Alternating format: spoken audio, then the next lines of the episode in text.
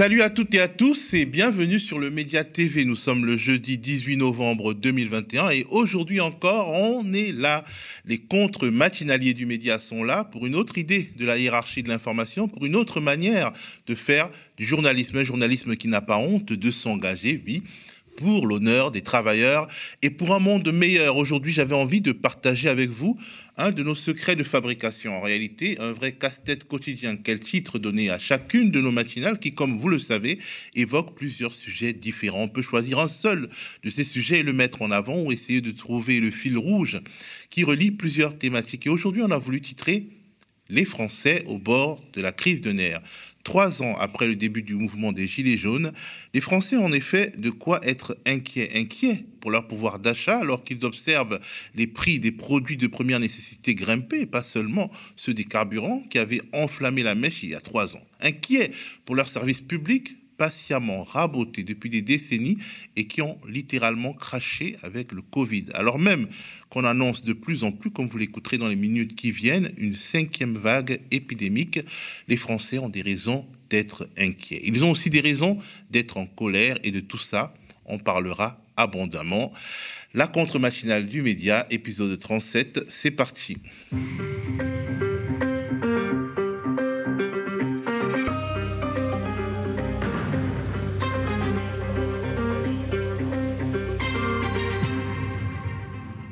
Je parlais donc de services publics rabotés. Ce matin, notre collègue et camarade Lisa Lap sera sur le plateau pour faire le point sur une situation catastrophique qui est pour ainsi dire connexe de celle de l'hôpital public. C'est celle du secteur médico-social pour personnes handicapées en France. Salariés et usagers n'en peuvent plus et poussent un cri d'alarme. En deuxième partie de matinée, je recevrai le journaliste et archiviste Pascal Joary, auteur aux éditions Max Milo de ce livre Secret défense, le livre noir, où l'on se rend compte qu'en fait, de préserver la défense nationale, le secret de défense est souvent instrumentalisé en France, en tout cas, pour protéger les chefs d'État et leurs entourages de leur turpitude à l'étranger, mais aussi au sein de l'Hexagone, comme on le voit avec la gestion du Covid par un conseil de défense sanitaire informel et protégé par le secret défense. Mais avant tout ça, on commence par notre mise en bouche habituelle, c'est-à-dire la titrologie.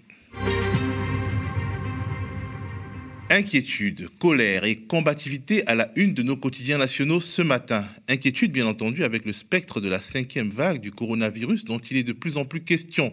Covid, l'Europe redevient l'épicentre de l'épidémie, titre Le Monde. Entre le 1er et le 7 novembre, 60% des nouvelles contagions et 55% des décès se situaient sur le vieux continent selon l'Organisation mondiale de la santé. Covid en Europe Face à la vague titre Libération, l'Est de l'Europe perd le contrôle, l'Ouest perd la confiance, résume Libé, qui donne la parole à l'épidémiologiste Antoine Flao. Selon ce dernier, le pass sanitaire était suffisant en été, probablement pas en hiver. Toujours selon Antoine Flao, la situation en Autriche et aux Pays-Bas montre que même avec une bonne couverture vaccinale, il peut y avoir une forte vague de Covid. Nos prévisions ne dépassent pas 7 jours et aucune équipe ne peut vraiment aller au-delà, poursuit-il. Bref, gros moment de doute. Un doute accentué par l'interview accordée hier par le professeur Jean-François Delfrécy, donc du conseil scientifique euh, qui conseille le président Macron à France Inter. On ne pourra, on ne pourra, je dirais, limiter les effets de cette cinquième vague qui va être difficile pour le système de soins. Les prévisions montrent qu'on va pouvoir monter à, à 1000, 1200, 1400 hospitalisations par jour. Quand? Ce qui est Là, par maintenant, exemple, la semaine prochaine? ça- ça- non, pas la semaine prochaine, mais, mais probablement peut-être début décembre, hein, dans cette période de, de l'année. C'est-à-dire à une période en plus difficile, hein, qui, est, ju- qui est juste avant les, fins, le- avant les, les fêtes de fin d'année. Euh, donc c'est beaucoup moins que ce qui s'est passé lors de le- que la première et la deuxième vague, mais c'est quand même beaucoup. Le système de soins doit pouvoir y faire face. Si on vaccine les personnes qui ne sont pas encore vaccinées, il faut encore aller vers. Si on fait la troisième dose, si on prend, si on reprend les mesures individuelles, si je porte un masque ce matin, c'est pas par hasard. Voilà, vous avez remis le masque. J'ai La, la- la dernière fois que vous êtes venu, vous étiez tête nue, si Oui, j'ose il faut dire. qu'on remette le masque.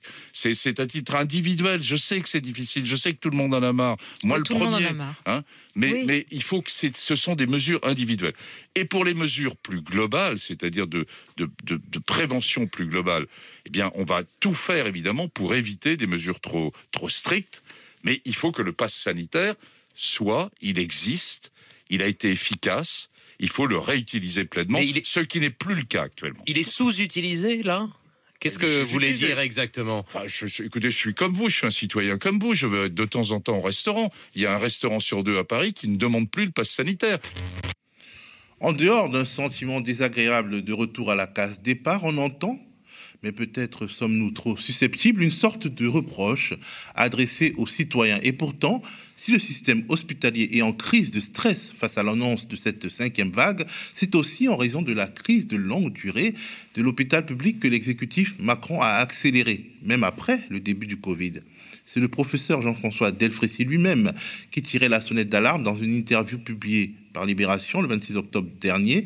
20% des lits sont fermés à cause des soignants, à faute de soignants, et manque de soignants, alertait-il suite à une enquête dont les résultats étaient confirmés par la PHP avant de se faire sermonner par le ministre de la Santé Olivier Véran, lequel préférait s'engager dans une guerre des chiffres et évoquer seulement 6% de lits fermés. Comment ne pas être inquiet et en colère dans un tel contexte? Mais revenons au titre de la presse avec une autre source d'inquiétude mise en une par le Figaro, le retour de l'inflation jette une ombre sur la reprise, écrit le quotidien traditionnel de la droite. En Europe comme aux États-Unis, la hausse des prix atteint un niveau record depuis la crise de 2008, indique le Figaro, qui ajoute que le phénomène, jugé au, au départ transitoire, pourrait bien se révéler durable. Le Figaro publie plusieurs graphiques qui montrent qu'en France, l'inflation est de 2,6% pour l'instant, bien plus faible qu'en Allemagne, 4,1%, ou aux États-Unis, plus de 6%.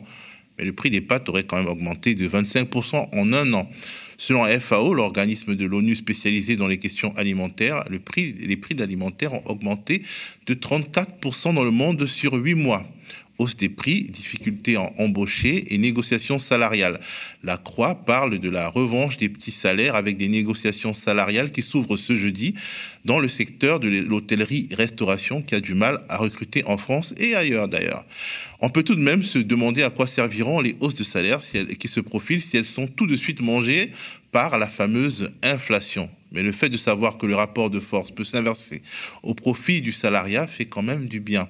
Du bien comme cette une de l'UMA aide aux exilés, les Calaisiens plus forts que la haine. La grève de la faim menée par deux bénévoles pendant plus d'un mois a ravivé l'élan solidaire des habitants envers les réfugiés, écrit le quotidien d'inspiration communiste. On sait que des tensions demeurent qu'on n'est pas au pays des bisounours, que les questions de cohabitation sont complexes, que la crise des réfugiés est de toute façon le signe que notre monde ne tourne pas rond, mais on sait aussi que la solidarité des gens du bas est plus que jamais nécessaire dans ces temps troublés.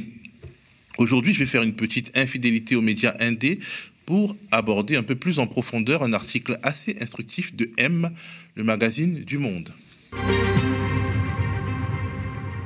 article signé par deux plumes prestigieuses du monde, Ariane Chemin et Raphaël Baquet. Son titre Comment Vincent Bolloré mobilise son empire médiatique pour peser sur l'élection présidentielle. C'est un article au final poli et bien élevé, mais qui lève tout de même un coin de voile sur une réalité qu'on ne peut plus faire semblant d'ignorer. La colonisation de plus en plus voyante de notre système démocratique par l'oligarchie industrielle et financière dont les membres se combattent en sourdine en se servant de politiciens qu'ils rémunèrent de plus en plus directement. L'oligarchie, les riches, comme les appellent simplement les sociologues Monique et Michel Pinson-Charlon, qui ont consacré leur carrière à les étudier. Cette caste dont fait partie Vincent Bolloré, qui jouait aux cartes quand il était adolescent avec des personnes que ses parents recevaient dans leur demeure bretonne, des personnalités comme Georges Pompidou et François Mitterrand pour reconstruire l'empire familial, affaibli euh, à un certain moment. Vincent Bolloré, qui était surnommé le petit prince du cash flow, a su se faire adopter par de grands banquiers acceptant de financer ses OPA agressives sur les entreprises qu'il convoitait. Il s'est aussi fait adopter par les politique, mais car, au-delà des récits sur son flair incroyable et son talent fou, il s'est surtout enrichi grâce à la commande publique et aux concessions de services publics en France et en Afrique. Pendant toute cette, période, il a su se faire accommodant avec un spectre assez large de politiques de tous bords, nous racontent Ariane Chemin et Raphaël Baquet. en écoute un extrait de leur enquête. Longtemps, la droite l'a cru classiquement libérale, comme la plupart des patrons du CAC 40. Dans les années 90, il apportait son obol, 200 000 francs tout de même, au cercle de l'industrie du socialiste Dominique Strauss-Kahn. Membre du Club des 30, un cercle de patrons bretons, il pouvait s'embarquer sur la croisière des libertés avec Michel-Édouard Leclerc, l'autre figure dirigeante du Finistère, pour protester contre le poids de l'État dans l'économie.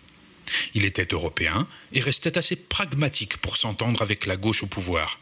Mitterrand, Rocard et même la maire socialiste de Paris, Anne Hidalgo, lorsqu'il avait cru pouvoir équiper la capitale avec ses autolibes. Mais l'appétit vient en mangeant. Vincent Bolloré connaît sa consécration de faiseur de roi quand Nicolas Sarkozy, fraîchement élu euh, en 2007, choisit son yacht comme lieu de villégiature. Et quand il crée et achète des médias, notamment le groupe Canal, il prend conscience du pouvoir qu'il détient. François Hollande succède à Nicolas Sarkozy. Hollande qui qualifie Bolloré de cato intégriste, mais qui affirme l'aider à gagner des marchés à l'international sous son euh, mandat. Après François Hollande, c'est Emmanuel Macron. Au départ, le, courant passe bien, mais la méfiance enfle et éclate en juin 2021, donc cette année, lors d'un déjeuner à l'Élysée, nous raconte l'article de M, le magazine du Monde. C'est par la grille du coq, l'entrée des visiteurs secrets. Et il est furieux.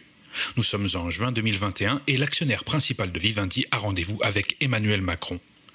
J'entends beaucoup dire que vous me prêtez des intentions qui ne sont pas les miennes, lance le PDG du groupe Bolloré au locataire de l'Élysée.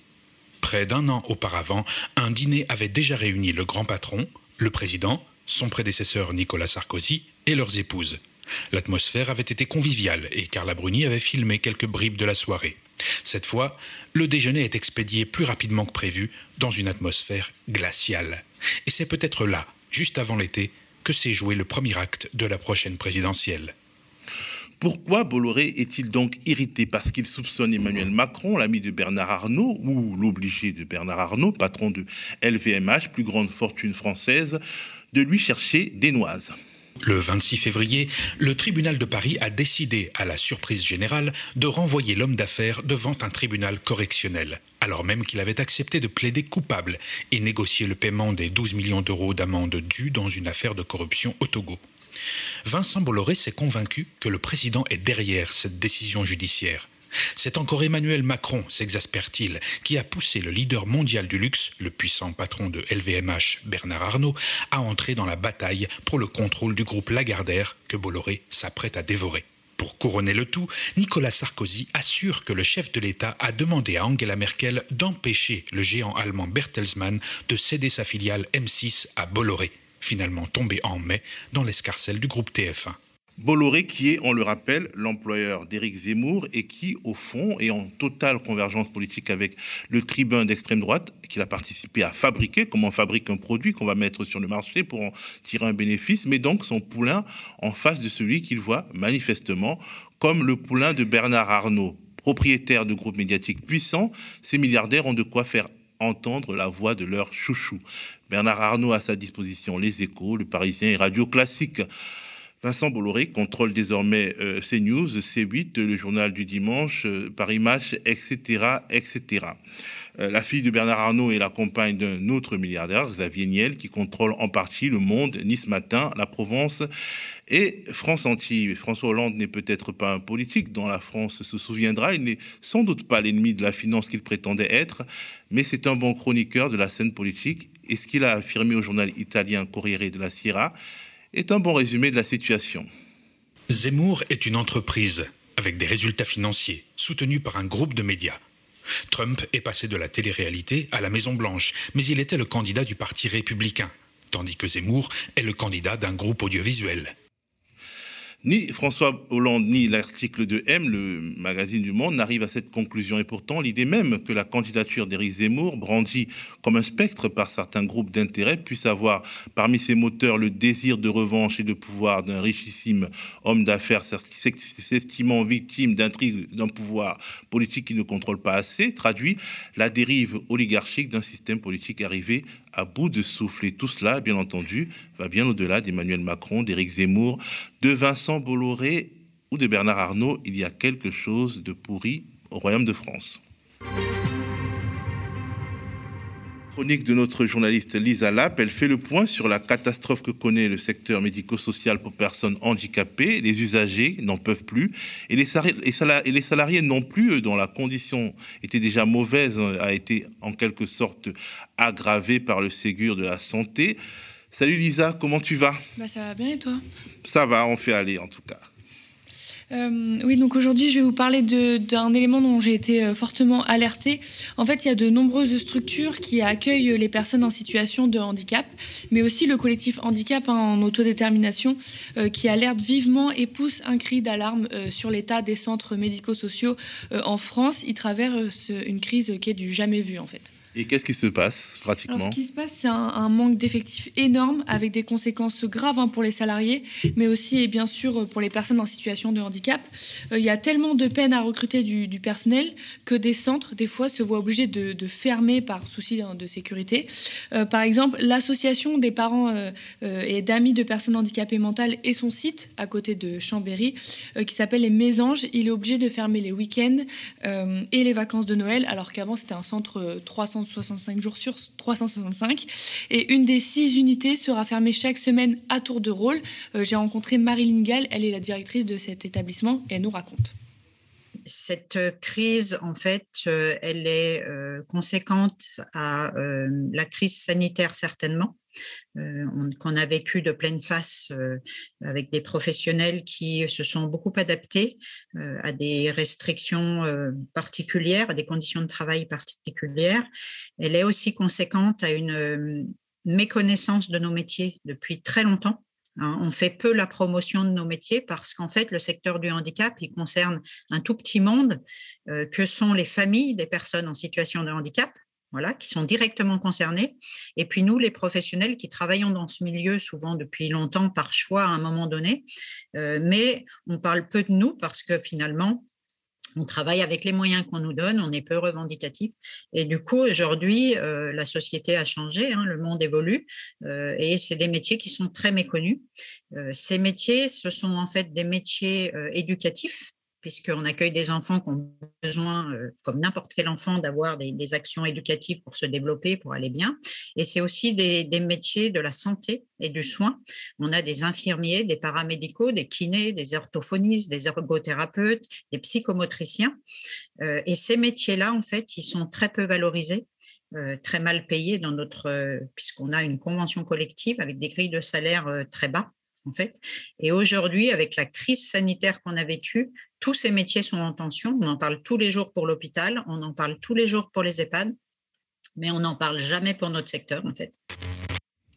Alors bien sûr, ça a des conséquences énormes hein, sur les résidents et, leurs familles. Parce que si je comprends bien, ils sont obligés de rentrer chez eux euh, et ça perturbe le quotidien des, familles et des, et des, personnes handicapées elles-mêmes. Oui, c'est tout à fait ça. En fait, j'ai rencontré par exemple Valérie Formetto. Donc elle, elle est la maman de Mathilde, qui est une personne polyhandicapée, et elle milite auprès d'autres parents hein, contre la fermeture de ces centres euh, et l'invisibilité totale dans laquelle aujourd'hui ils se trouvent. Et puis euh, les parents maintenant, ils, doivent assumer certains actes, euh, notamment médicaux. Ça veut dire qu'elle n'a plus du tout de repères. Ça veut dire qu'elle reste à la maison toute la journée puis, non seulement ça, c'est que nous, derrière, parents, on ne peut plus aller au travail, on peut plus. Euh, euh, voilà, ça, lui chamboule tous ses repères. Euh, ce sont des enfants qui, sont, vraiment rythmés avec des heures, avec des. Enfin, je veux dire, c'est vraiment. C'est que des repères, ils sont vraiment. C'est de la routine avec leur tête, avec leur. Et, puis, c'est juste impensable qu'on nous dise euh, du jour au lendemain, sans plan B, euh, on vous rend vos enfants. Demain, euh, si, un enfant n'a pas d'école parce que la, maîtresse n'est pas là, les enfants sont dispatchés sur, sur d'autres classes. Nous, du jour au lendemain, on nous dit récupérez vos enfants. Et donc, du coup, en fait, il faut qu'on soit infirmière, il faut qu'on soit éducateur, il faut qu'on soit médecin, il faut qu'on soit. enfin, il faut qu'on soit tout. Valérie nous parle de l'exemple des écoles. Oui, car en fait, euh, cette question-là, euh, euh, enfin, c'est pas du tout que la question des soins qui est en jeu. Il y a tout l'aspect aussi éducatif qui est très important. et on retrouve Marilyn Gall, qui est la directrice du centre, qui nous l'avait bien expliqué. Si on n'a plus d'éducateurs et de moniteurs éducateurs, on pourra plus mener des actions éducatives qui permettent aux enfants d'avoir des acquisitions à long terme. Et ça, c'est très grave en fait. Mais c'est aussi un choix de société Qu'est-ce que l'État souhaite apporter à des enfants en situation de handicap Aujourd'hui, on ne parle plus que d'inclusion. Mais d'abord, l'inclusion, on en est très loin en France. Tant mieux pour ceux qui en bénéficient, mais quand même, c'est pas si simple que ça, c'est pas si facile. Et pour ce qui concerne les personnes polyhandicapées, on en est très loin. Nous, ici, dans l'établissement, moi, j'accueille cinq enfants ou jeunes adultes. Il n'y en a aucun qui est scolarisé ou ceux qui le sont encore, c'est parce qu'ils sont petits en maternelle et ensuite, ça s'arrête la scolarisation. C'est pas possible, en fait. C'est pas adapté du tout. D'autant plus que nombre d'entre eux ont des besoins médicaux. Il y en a qui ne sont pas alimentés par la bouche, ils ont des sondes d'alimentation. Ça, à l'école, c'est pas possible. En tout cas, pas aujourd'hui. Donc, il y a beaucoup de travail à faire avant une, inclusion pour tout le monde. Euh, et s'ils sont pas dans des établissements comme les nôtres, accueillis ne serait-ce qu'en journée, pour avoir des actes éducatifs, eh ben, c'est des enfants qui vont pas apprendre à communiquer avec des outils particuliers, qui vont pas apprendre, euh, qui vont pas avoir les méthodes en fait euh, de rééducation nécessaires pour qu'ils puissent se déplacer. Il y a plein de parents qui peuvent témoigner du fait qu'à la naissance, on, on leur a dit votre enfant il marchera jamais alors qu'aujourd'hui, parce qu'ils ont eu de la rééducation, ils ont des capacités de déplacement tout seuls et c'est beaucoup et c'est très important. Alors, Lisa, est-ce qu'on peut dire que cette crise met en danger le personnel et les résidents? Totalement. Euh, il y a des structures hein, qui poussent vraiment des cris d'alarme et qui alertent, hein, notamment la secrétaire d'État euh, chargée des personnes handicapées, euh, Sophie Cluzel. dans ses lettres, les directions disent Faut-il attendre un accident très grave, voire un mort, pour que l'État prenne conscience? Tu penses que ça peut arriver jusque-là? Pour l'instant, non, mais leur appel et leur témoignage, il est vraiment fort. Par exemple, Sésame Autisme raconte que quand, dans un de ces établissements, il manque 60% de personnel. Euh, résultat, un accompagnement qui n'est pas à la hauteur des besoins euh, des résidents. Cela peut provoquer une crise dangereuse pour lui et aussi pour le personnel. À la mi-octobre, c'est 180 événements indésirables hein, de type comportemental euh, de la part des résidents qui ont été signalés. Ça a généré 99 blessures de professionnels qui ont été plus ou moins lourdement affectées Hein, par ces comportements, euh, griffures, accidents d'exposition au sang, cheveux tirés voire arrachés, etc. Bon, après, les démissions s'enchaînent. Autre exemple, Ordineo euh, raconte un événement inédit mais révélateur de ce qui est en train de se passer dans l'un des foyers d'accueil médicalisé. Euh, une aide-soignante titulaire a découvert dans la main d'un résident une plaie dans laquelle s'est installé des asticots. sa main, en fait, elle est rétractée et elle a besoin de vigilance pour être lavée et séchée correctement. Hein. Mais comme on l'a expliqué avant, les remplaçants non diplômés s'enchaînent depuis des semaines. Il ne le connaissait pas et n'avait pas les compétences pour s'occuper d'une main rétractée. Même les agences d'intérim, hein, elles n'ont plus assez de personnes à envoyer. Et puis les salariés de ces établissements, euh, ce n'est pas du tout que les soignants, il y a toute la frange éducative aussi.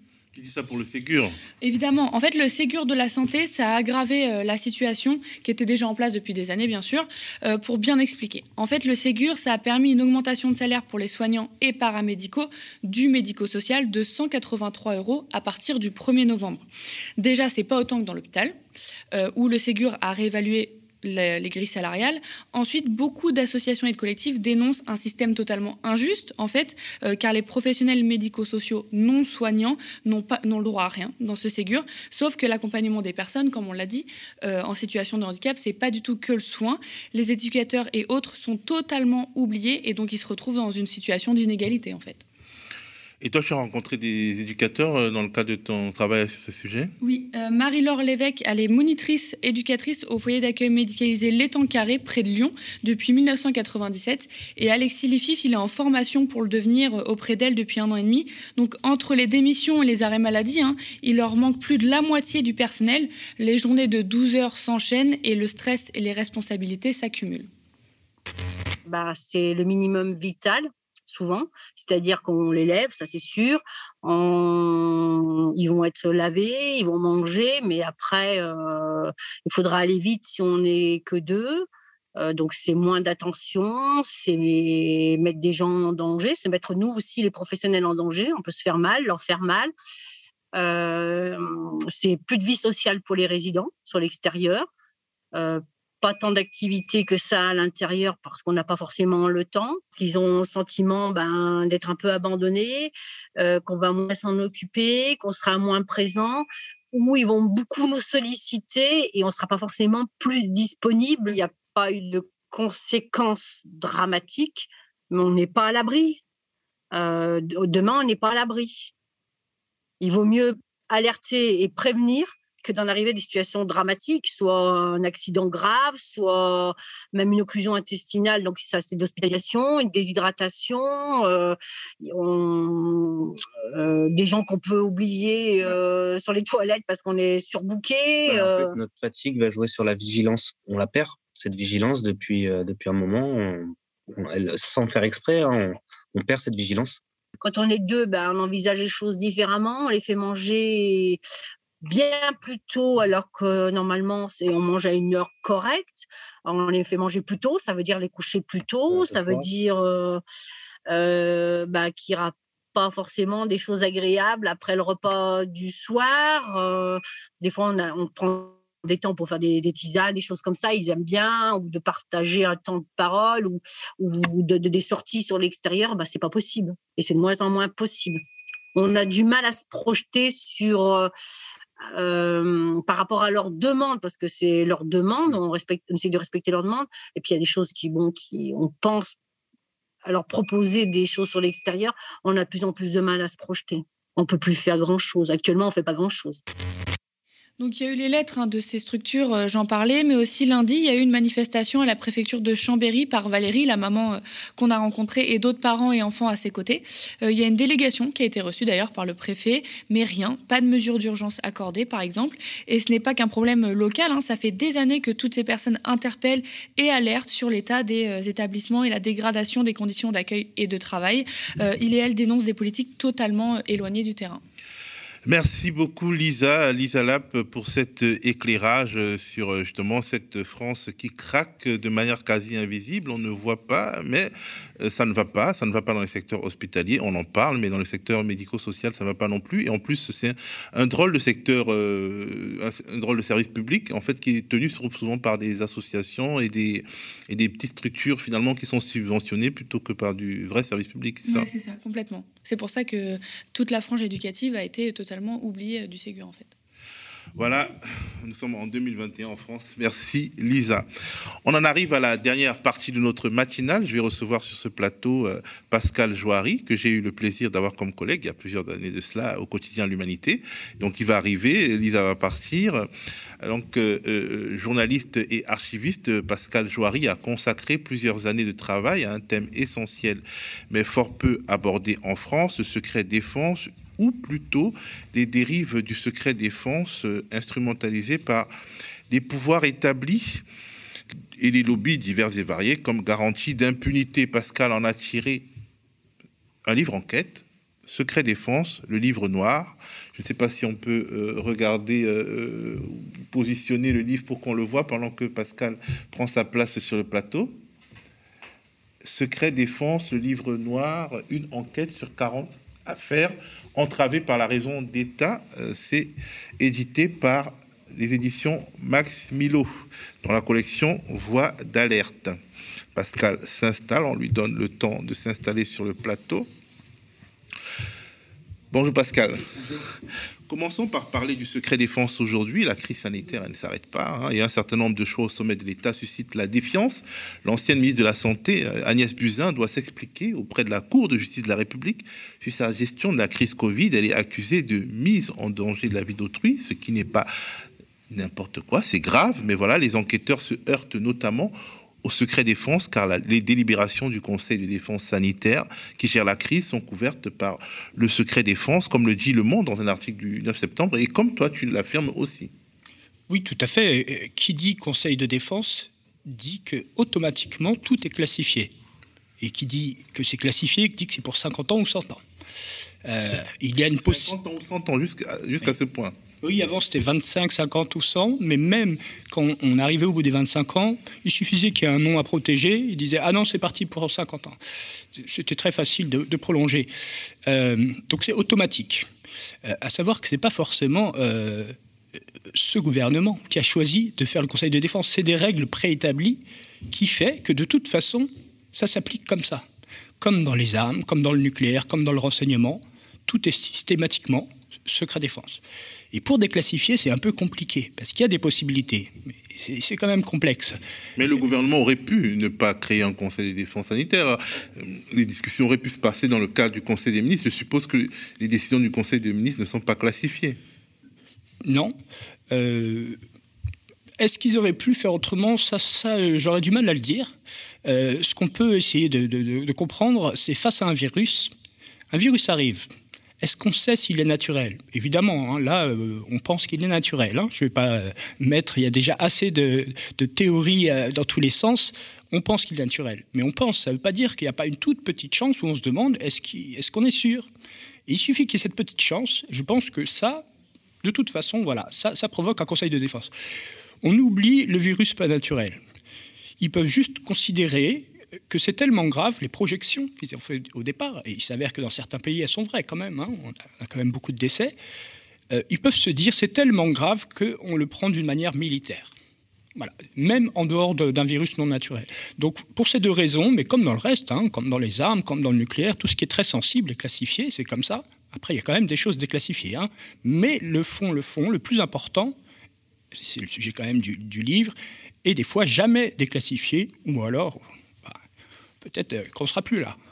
Bah, justement, la question euh, qui se pose, c'est une question démocratique parce que euh, voilà, il y a la justice qui s'intéresse à la gestion de la crise Covid par le gouvernement d'Emmanuel Macron, notamment par l'ancien ministre Agnès Buzyn, par Emmanuel Macron lui-même, déjà qui est protégé par bah, par l'immunité naturelle du chef de l'État, et donc ils peuvent pas enquêter, les juges peuvent pas enquêter totalement parce qu'ils se heurtent à ce Conseil de défense. Est-ce qu'il n'y a pas quelque chose de euh, euh, d'exagérer, d'extrême, une sorte d'instrumentalisation d'une euh, institution que tu estimes nécessaire. C'est-à-dire, toi, tu n'es pas contre le secret, défense, mais tu estimes que quelque part, il peut être instrumentalisé. Et, dans ce cas, est-ce que c'est le cas? Alors, il y a deux choses. Déjà, il ne faut pas penser que le Conseil de défense va empêcher toute investigation. Il y a beaucoup de choses qu'on sait déjà, il y a beaucoup de choses qu'on pourra savoir. Donc, il y, a une chose, c'est la justice. Est-ce qu'on pourra juger des gens? Et comme j'ai dit euh, chez des confrères, même sans conseil de défense, on a du mal à juger les politiques ou des dirigeants en France et, ailleurs dans certains pays. Donc, euh, ça rajoute juste une chape de plomb, effectivement. Euh, la question, pardon, c'était. Alors, je voudrais savoir, est-ce que est-ce que c'est pas instrumentalisé? Est-ce que c'est ça, c'est dur à dire. Est-ce qu'ils en rajoutent pour. Moi, j'ai entendu des gens qui disent c'est pour la, soumission des gens. Ça, c'est très dur à dire. Ce qui est sûr, c'est qu'il euh, y a des gens qui doutent du virus, il y a des gens qui doutent du vaccin, etc. Si on croit au virus, il se trouve que c'est quand même une situation assez grave. Et est-ce que ça justifie euh, des mesures fortes? Oui. Est-ce que pour autant. Ah oui, voilà, c'était ça le fil que j'avais perdu. Ça justifie un conseil de défense? Pourquoi pas, mais sans le secret. C'est là que le, problème démocratique, c'est là le fil que j'avais perdu. Effectivement, ça pose un gros problème démocratique. Pourquoi? S'ils sont à 10 dans un bureau à prendre des décisions pour tout le pays sans les parlementaires, c'est le contraire de la démocratie. Euh, et, la situation de crise n'est pas assez grave pour le faire, je trouve. Ça, c'est mon avis. en gros, ce que tu expliques, c'est qu'il peut y avoir un conseil de défense sans pour autant que ce conseil de défense se claque mur derrière le secret défense. Non, non, c'est pas, non, non, c'est pas ce que je voulais dire. Euh, je me suis mal exprimé. Euh, je voulais dire, euh, effectivement, est-ce que ce conseil de défense est justifié? C'est pas sûr. Voilà. Oui, non, effectivement, et je pense que c'est contre-productif puisque le secret crée de la suspicion alors qu'on a une situation où il y a déjà des gens qui ont du mal à croire que ce soit au vaccin ou même au virus pour certains. Donc ça en fabrique tous les jours. Le fait de rajouter du secret là-dessus, ceux qui avaient un doute déjà, ils sont sûrs qu'il y a quelque chose qui ne va pas. Alors après, il ne faut pas s'imaginer qu'on nous cache des choses euh, voilà, euh, trop grosses. Euh, mais effectivement, le plus gros problème qu'il faut pointer, je, je, trouve, et ça va avec le reste, c'est comme pour la guerre en Libye. J'ai pris cet exemple dans, une autre. J'ai un confrère. la guerre en Libye, ou autre chose de ce même ordre, se décide à 10 dans un bureau, sans les parlementaires et sans les citoyens. C'est ça le problème. Et c'est le même problème là, en fait. C'est que les grandes décisions, que ce soit le confinement, mais d'autres choses, la fermeture des commerces, il y a des gens qui ont perdu toute leur vie hein, dans cette histoire, hein, j'en connais, hein, qui n'ont plus, plus, de commerce. Euh, toutes ces décisions, si encore elles avaient été prises au Parlement, bon, on peut s'incliner, bon, bah, c'est ce qu'ils ont. Mais là, il y a un vrai problème démocratique parce qu'ils le prennent à 10 dans un bureau et que personne n'a aucune, aucun accès. Et le secret vient se rajouter par-dessus.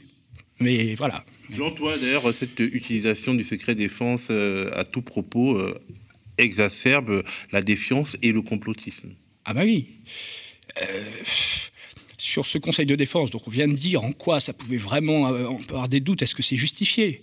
Mais on va venir euh, un instant au livre, mais quand on a voilà, des, des, morts d'une personne, de 100 personnes, et qu'en plus, quand un juge demande une pièce, on lui dit il y a du secret, bon, bah, les gens peuvent imaginer tout, et même pire que ce qui s'est passé. Et puis, c'est une défiance envers les institutions. Les gens n'ont plus confiance en la justice, euh, au gouvernement, et ils deviennent bah, ou complotistes ou juste ils votent plus et ils se mettent en marge. dans les deux cas, c'est pas bon, c'est pas ce qu'on veut. De toute façon, à quoi bon voter vu qu'on n'a pas toutes les informations à notre disposition? Je voulais qu'on évoque le rapport des chefs d'État successifs de la Ve République euh, au secret défense, mais à la lecture de ton livre, j'ai l'impression qu'il est plus pertinent de prendre les choses par le prisme du type de domaine où le secret de défense euh, entrave le plus la manifestation de la vérité. Il y a par exemple les, les assassinats mystérieux de hauts fonctionnaires, d'hommes politiques. On pense notamment à l'affaire Boulin. Hmm. Est-ce que tu peux nous la raconter? Ah, on, la connaît déjà assez bien. Et ce qui est, étonnant, c'est que d'un côté, on a le secret, et que de l'autre côté, on a des documentaires qui passent sur France 2 euh, ou, ou, autres. Et on a des livres enquêtes, de, par exemple, de Benoît Colomba. On a tout le détail, on a la liste. On a aussi sa, fille, euh, sa propre fille, qui se bat depuis plus de 40 ans, qui a fait une reconstitution elle-même il, y a deux ans. Donc la liste des, détails, des informations qu'on a est longue. Et des incohérences, des choses qui prouvent que leur version est fausse, elle est longue aussi. Hein. Qui, Boulin? Ah, pardon, oui, il euh, faut commencer par le début. C'était le, ministre du Travail, hein, sous Valéry Giscard d'Estaing. Et euh, il a été retrouvé mort euh, près de Rambouillet, dans, 40 cm d'eau, dans un lac, dans une forêt. voilà, ils ont dit que c'était un suicide, et en même temps, on se rend compte qu'il y a le secret défense. Donc après, c'est toujours parole contre parole. Voilà, les, citoyens, les journalistes, et de l'autre côté, bon, bah, la justice, la police, etc. Et le SGDSN, etc. Euh, bon, ils disent que c'est un suicide. Le secrétariat général de la défense nationale. Oui, de la sécurité de la défense nationale. C'est très peu connu et pourtant, toute la sécurité de notre pays à tous les niveaux est dirigée par eux. Ils sont dans les invalides et sous les invalides, étrangement un, lieu hypersensible, dans un lieu hyper touristique. Euh, tout, hein, de la gestion des manifestations au secret défense, c'est le SGDSN. Et donc, effectivement, donc c'est eux qui, gèrent tout ça. Mm. Et aussi l'affaire Borel, toujours euh, un, haut fonctionnaire, un magistrat, en fait, qui euh, est mort dans des conditions euh, assez, assez étranges. Oui, à Djibouti, voilà, un juge qui était détaché, un juge français, hein, détaché à Djibouti pour des coopérations sur le développement de la justice, sur les coopérations entre les deux pays, retrouvé mort, calciné. pareil, on nous dit que que c'est un suicide. Bon, alors que euh, on a effectivement, euh, il est impossible que ce soit un suicide et on le sait. Là aussi, c'est très documenté. Là aussi, il y a eu des documentaires. Donc, le, problème, c'est euh, même si on a toute la vérité. Eux, ils ont juste à dire oui, mais c'est secret, vous mentez, c'est un suicide. Et donc, il y, a un conflit entre les deux. Le problème, c'est qu'à notre époque, je pense, je ne suis pas le seul, Bertrand m'a dit, m'a dit la même chose, c'est l'opinion publique qui, fait qui donne le là. Et, et donc, peut-être qu'elle ne s'est pas assez emparée de ce sujet parce que sinon, on aurait réussi peut-être à faire plus pression. Parce que là, ils peuvent continuer. Dans le livre, on voit que, bon, effectivement, voilà, euh, euh, ministre Boulin, le juge Borel, mais il y a aussi le journaliste JPK, Noyer. On voit des opposants politiques, Ben Barka, Curiel. Euh, on voit d'autres cas de figure où un avion peut recevoir un missile. Ils vont dire que c'était un accident pour pas mettre tout sur la place publique, que ce soit parce que c'est un autre État, que ce soit parce que c'est des fois un missile lancé par erreur qui peut être français aussi. Euh, la maison des têtes, un immeuble qui explose, ils disent que c'est une explosion au gaz, mais ils mettent le secret défense. La liste est tellement longue qu'il y a un moment où il va falloir s'en emparer. Pour faire bouger les, choses. On n'en parle pas parce que c'est aussi un sujet qui finalement n'est pas euh, beaucoup évoqué. Euh, tu le dis, il y a peu de documents de synthèse. Ton livre est d'ailleurs le premier livre de synthèse mis à jour sur la question du secret défense. Pourquoi ça n'intéresse pas, à ton avis? C'est comme certaines, certains sujets d'actualité qui sont très techniques. Euh, certains s'étonnent. Je vois beaucoup passer sur les réseaux que euh, le, comment s'appellent les derniers papers, euh, les, les, Pandora Papers. C'est les Pandora les derniers. Bon, voilà, la liste commence à être longue des papers. Et le problème, c'est qu'effectivement, on les voit pas beaucoup à la télé, on n'en entend pas beaucoup parler, donc les gens s'étonnent. Et ça aussi, ça fabrique la défiance. Bon, bah, il y a des sujets qui sont un peu compliqués. Les gens n'ont pas le temps. Ils sont dans leur quotidien. La plupart des gens, euh, métro, boulot, dodo. Il faut passer combien d'heures? Moi, je, vois le temps que j'ai mis pour comprendre tout ça. Et encore, il y a encore des choses qui m'échappent. Donc, en fait, c'est énormément de temps. Déjà, nous, en tant que journalistes, on a des fois du mal à comprendre les sujets. On se tape des livres et tout. Alors, monsieur tout le monde qui rentre, qui a les gamins à s'occuper, les devoirs et tout, il n'a absolument pas le temps. Le problème, Bon, après, il y a la vulgarisation. Il est vrai que, par exemple, l'affaire Boulin, les gens, beaucoup ont vu le documentaire à l'époque, il y en a eu un autre récemment. Il y a des affaires connues, mais même quand on les connaît, même si tout le monde est au courant, Qu'est-ce que ça change? Il faudrait qu'il y ait euh, ou bien un, homme politique qui propose de réécrire la Constitution à ce niveau-là, puisque c'est dans la Constitution même. Hein. Ce que je disais chez, le confrère, c'est que ce qui leur permet de faire le Conseil de défense, c'est le fait que dans notre Constitution, il y a la spécificité française, hein, qui n'est pas partout, pas comme ça, hein, que les affaires étrangères et la défense dépendent uniquement de l'exécutif. C'est ce qui leur permet... le domaine réservé du chef de l'État, en oui.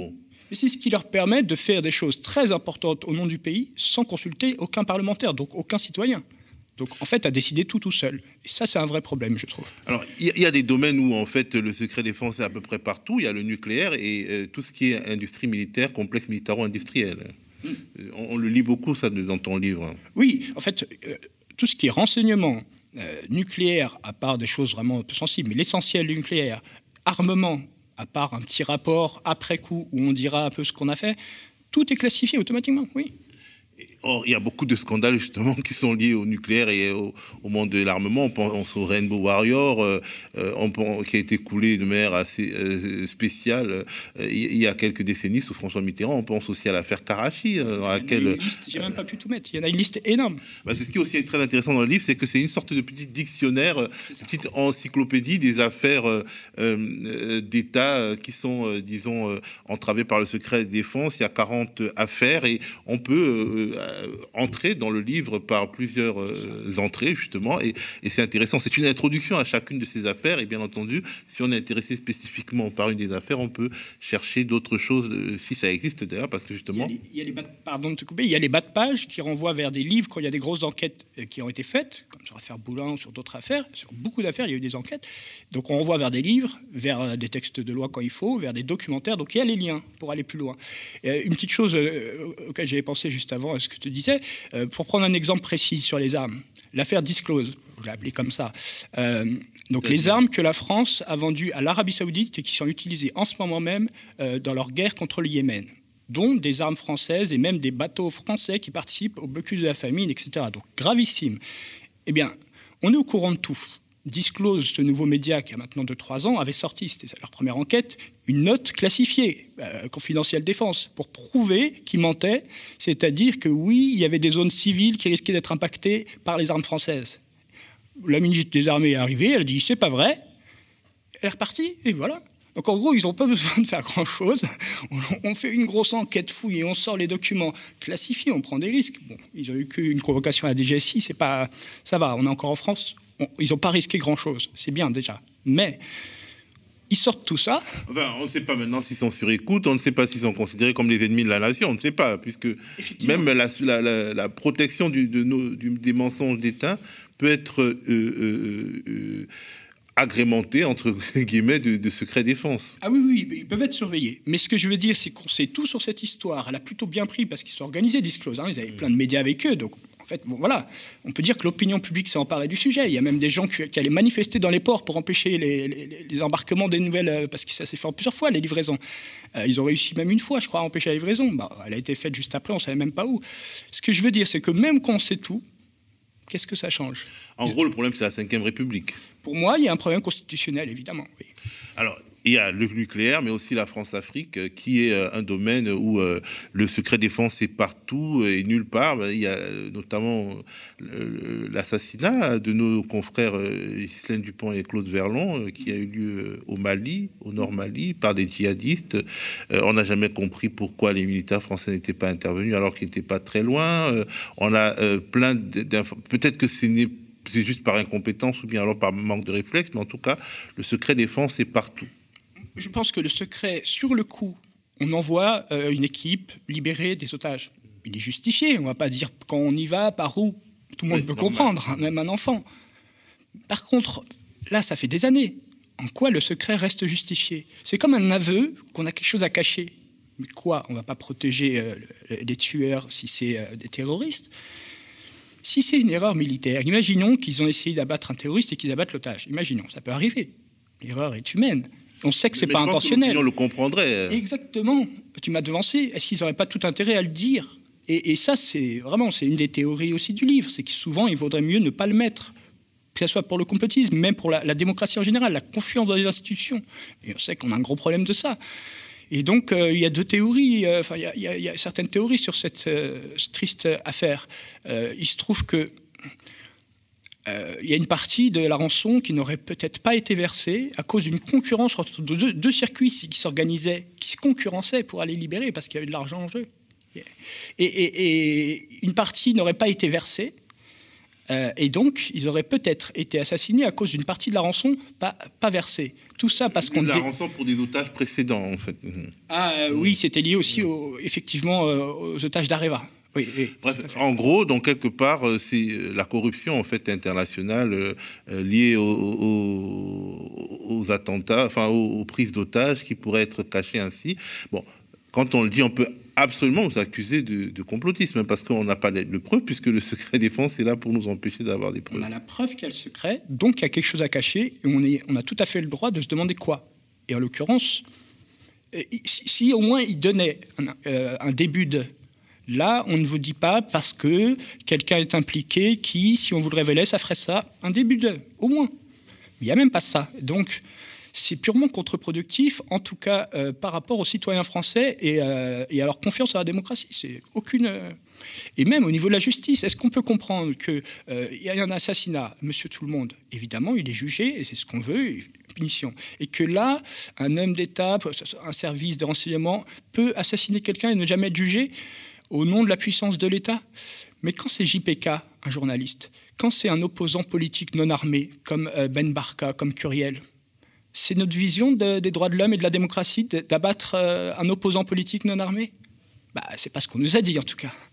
En plus, euh, un autre truc, c'est que il y a le secret défense, il y a quand même des documents classifiés qui sortent, certains sortent, d'autres ne sortent pas. Donc des stratégies finalement de divulgation peuvent être mises en place euh, après des alternances. Euh, disons Hollande après Sarkozy peut faire fuiter certains documents, mais pas tous. Et Macron après Hollande, en fait, quelque part, il y a quelque chose de malsain en fait, même, même dans les divulgations, dès lors qu'on ne divulgue pas tout la première chose qui me vient avec ce que tu dis là, c'est qu'on peut s'étonner qu'un gouvernement classifie quelque chose.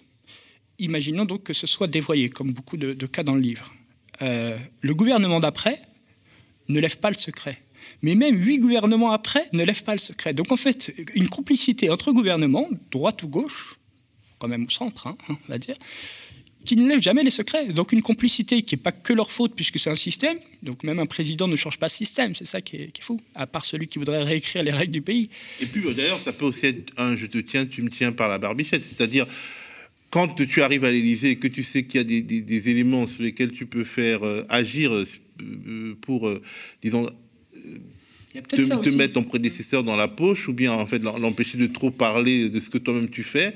Bah, il y a, peut-être ça aussi. C'est assez agréable finalement. Mais je pense que ça, ça vient après. Bon, peut-être un peu de ça, mais principalement un système que eux-mêmes ne contrôlent pas. C'est-à-dire qu'ils arrivent, il y a un système en place et ils sont qui pour le changer? Parce qu'en fait, effectivement, il y a des alternances politiques, mais il y a fort peu d'alternances dans, les services de renseignement, dans l'armée, dans euh, tous ces, euh, toutes ces institutions qui produisent et qui euh, se cachent derrière le secret défense, parce qu'il n'y a pas que l'exécutif. Ah ben non, ah non, tout ce qui est militaire un peu sensible, tout ce qui est nucléaire un peu sensible, le CEA, donc toutes les innovations, même, au niveau de l'hydrogène, même au niveau de l'intelligence artificielle, évidemment que le plus sensible est classifié. Pourquoi? Parce que l'innovation, malheureusement, dans le monde, pas comme ça devrait être, dans le monde où on est, elle est avant tout militaire. Si elle n'a pas d'utilité militaire, ok. Donc l'intelligence artificielle, avant tout, là où il y a le plus d'argent, c'est dans le militaire et le renseignement, etc. C'est pas dans, un peu dans la médecine, mais donc effectivement, énormément. En fait, euh, pour revenir là-dessus, c'est vrai que c'est intéressant. Tous les ministères ont des documents classifiés. Tous les ministères ont un officier chargé de surveiller les choses sensibles et de classifier ce qu'il faut. Euh, et c'est à se demander dans certains ministères ce qu'ils peuvent bien avoir. en tout cas, c'est très intéressant. Euh, Secret Défense, le livre noir, une enquête sur 40 affaires entravées par la raison d'État.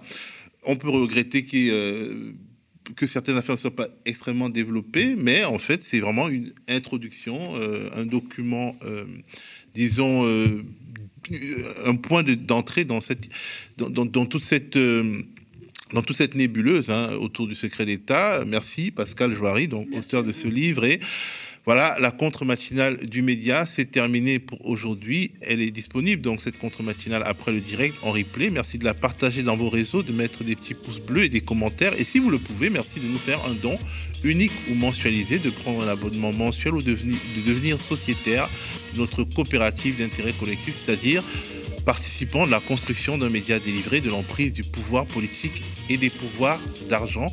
Rendez-vous demain à 7h, comme tous les jours du lundi au vendredi. Nadia Lazouni sera ma place il y aura du bon contenu. Venez nombreux.